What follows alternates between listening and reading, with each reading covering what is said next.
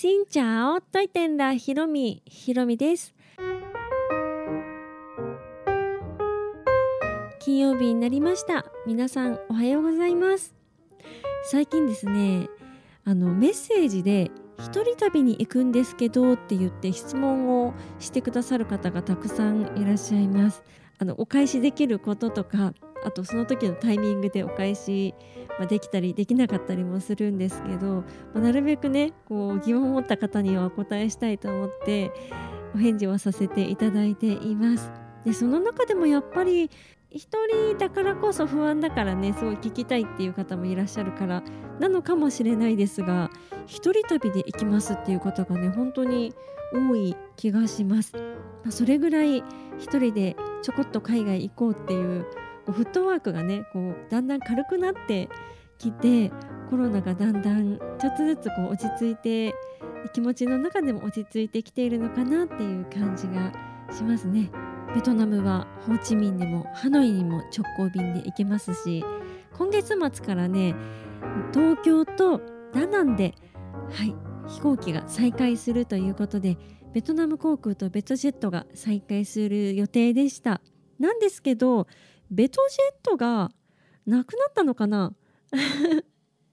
なんかベトナムっていついつこれしますって言ってもそれがなくなった時になくなりましたっていうこう報道がないというかそういうアナウンスがないんですかね？そんな感じでベトナム航空はもちろん飛ぶんですけどベトジェットは公式ホームページを見ても3月26日から再開の予定だったのに全くなんかフライトがありませんみたいになっちゃって次のフライトいつやと思ってこう来月来月来月ってしていくと来年の1月 になんか毎日運行してますみたいな感じで出てきて多分なくなったんじゃないかな？で来年の1月からっていうのは全部500ドルっていう風に書いてて、まあ、適当な感じだったから多分1月から再開っていうことでもないんじゃないかなと。まあ真相はねわからないんですけど、まあ、とにかくベトジェットはおそらくなくなったのかな？という感じがします。もしチケットを取っていらっしゃる方がいたらであのもしなくなっていたとしたらキャンセルのアナウンスがちゃんと言ってたらいいななんて思うんですけどはいちょくちょくそういうところもねチェックしないといけないんですね。はいというわけで今日はですねその一人旅にベトナムに行く方初めての方だとあまりよくわからないということでいただいたメッセージの中で一つ取り上げてみたいと思います。とある方からの DM です。DM ごめんなさい。YouTube 見させてもらってます。2000円台のホーチミンのホテルに荷物置いていて窃盗などの被害はないですか？3月にホーチミンに一人旅行行くんですがホテル事情がわからなくて教えてもらえたら幸いです。あともう一つ質問したいことがあります。ホテルでのチップはどうしていますか？何泊もする場合毎日ベッドのところにチップを置いた方がいいと聞いたのですがということです。この質問に私なりに答えますと今まで私は2000円台のホテル何度も泊まったことがあります。で家族で行って2000円台あ1000円台とかもありますね。もありますし1人で行っても1000円台2000円台に泊まったことがあります。なんですけど今のところ私は窃盗とか怖いそういう被害に遭ったことはありません。ただまあ日本ではない別の国に行くわけですから日本の常識とは違うこととか何が起こってもねおかしくないとは思います。そのためにもやっぱり海外旅行保険とかそういうのは大切だなとも思うんですけど自分のカバンがなくなったりすることもね100%ないとは言えないと思います。なので私なりのアドバイスだともし不安に思われたらその荷物の写真とかを撮っといたらいいんじゃないかなと思います。例えば私がそこのホテルに3泊するとします。で連泊するとあんまりこうお掃除って来られない、うんまあ、来るとこもありますけど安いホテルだと当たり前のようにお掃除がないので一応人が入ってこない体で私もいます。なんですけどまあ人が入ってくる可能性もあるっていうことじゃないですか。あとベトナムのホテルって入ると鍵がこうザラザラザラって受付のところに並べられてるとことか普通にカウンターに並べて置いてあったりするところもあって結構受付の人寝てたりとか いつでもなんか取れちゃうようなところもあるので、まあ、誰かが入るかもしれないっていうのはありますよね。だからちょっと不安だなって思う時は私はあのその部屋を出る時の写真を撮ったりすることもあります。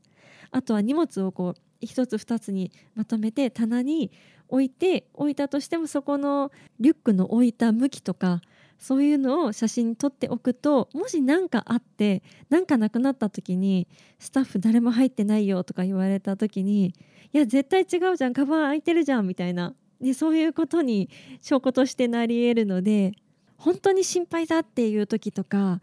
まあ、そんな大金をね置いていくことはあんまりないと思いますけど大切なものが入っているとかいう時はちょっと注意した方がいいかなと思います。あと私は先月のベトナム旅行の時にパソコンを持っていきました私の分と旦那のあの仕事用のねパソコンということで2台持っていったんですけど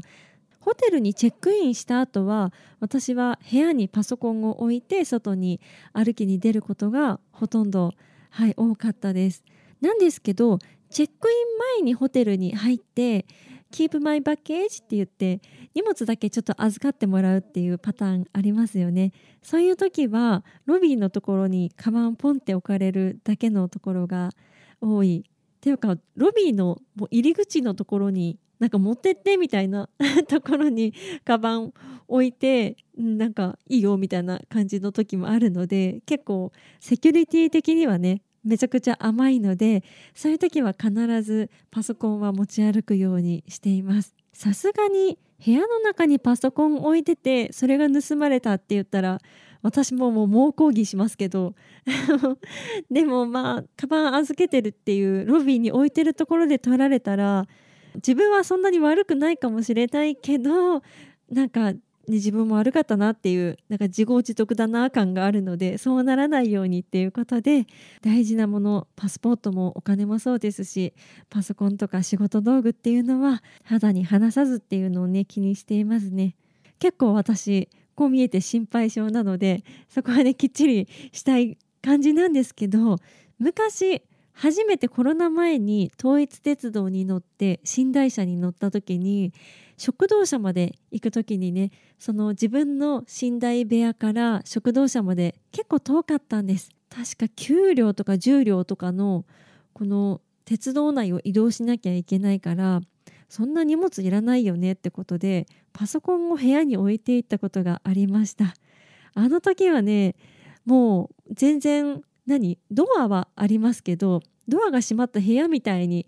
なる寝台部屋ではあるけどもうドアなんてないようなもので結構もうゆるゆるなんです。だからパソコンをその部屋に置いていって食堂車に向かう行きはまだ普通だったんですけど帰る時になってすごい不安になっちゃってはいもう急いで帰ってあれ？パソコンあるかなと思ってそしたらちゃんとありました。あれはちょっとヒヤヒヤしましたね。結構通りすがりのおじちゃんとかがドア開けて入りかけるみたいなのを何回もあったので よく無事だったなパソコンとか思うんですけど、まあ、そんな感じでなるべく大切なものを持ち歩いた方が安心ですね。でもう一つの質問ホテルでのチップなんですけど皆さんどうされてますか？私はねホテルにチップ置いていったことないですね。